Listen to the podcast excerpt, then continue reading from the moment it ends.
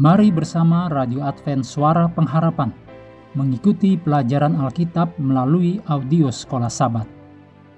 Shalom bagi semua sahabat pendengar.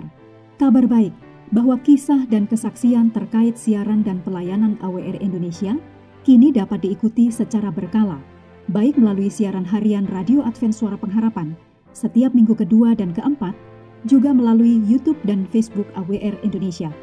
Terima kasih banyak untuk yang sudah menyampaikan dan masih terbuka bagi Anda semua untuk segera SMS atau telepon ke nomor AWR di 0821 1061 1595 atau di nomor 0816 1188 302 untuk WhatsApp dan Telegram.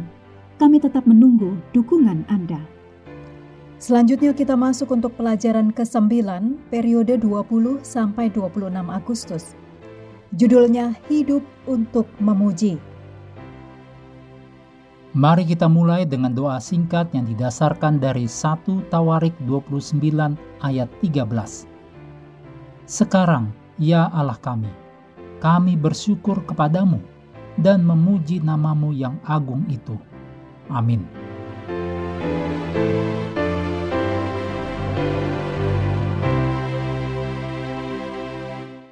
Sahabat petang, Anda perlu membaca beberapa ayat berikut ini untuk menolong pelajaran sepanjang pekan. Filipi 4 ayat 4 sampai 7, Yosua 5 ayat 13 sampai pasal 6 ayat 20.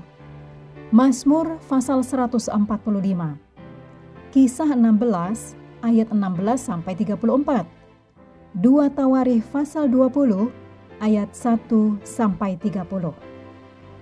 Ayat hafalan sepanjang pekan dari Filipi 4 ayat 4. Bersukacitalah senantiasa dalam Tuhan. Sekali lagi kukatakan, bersukacitalah. Selalu mudah untuk bersorak kegirangan kepada Tuhan ketika kita merasakan sukacita.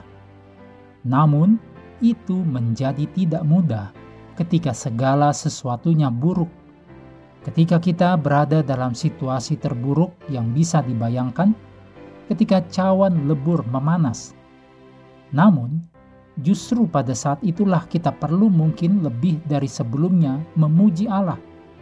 Karena pujian adalah sarana untuk membantu kita mempertahankan iman. Memang, pujian dapat mengubah bahkan keadaan tergelap kita mungkin bukan dalam arti mengubah fakta di sekitar kita, tetapi dalam arti bahwa pujian dapat mengubah kita dan orang-orang di sekitar kita dengan cara yang membantu kita untuk menghadapi tantangan. Pujian adalah iman dalam tindakan. Itu mungkin tidak selalu alami bagi kita, tetapi ketika kita mempraktekkan pujian, sehingga menjadi bagian alami dari kehidupan kita, pujian itu memiliki kuasa untuk mengubah dan menaklukkan. Sekilas pekan ini, apakah itu pujian? Bagaimanakah pujian bisa menjadi senjata rohani yang begitu kuat dalam keadaan sulit?